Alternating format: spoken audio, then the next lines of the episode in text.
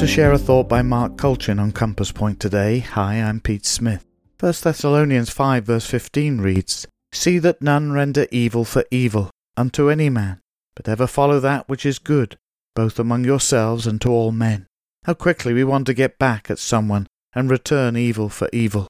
Slights, insults, open rejection, hurtful words and actions that sometimes come our way. Our immediate response is to retaliate, to show that we'll not stand for it, and to silence the source. But that strategy, appealing to the flesh and encouraged by the world, often deepens the problem. That is your situation today. Commit the matter to the Lord, who experienced the same, and watch how He will work with you and for you. Join us again at Compass Point for more daily direction from God's Word.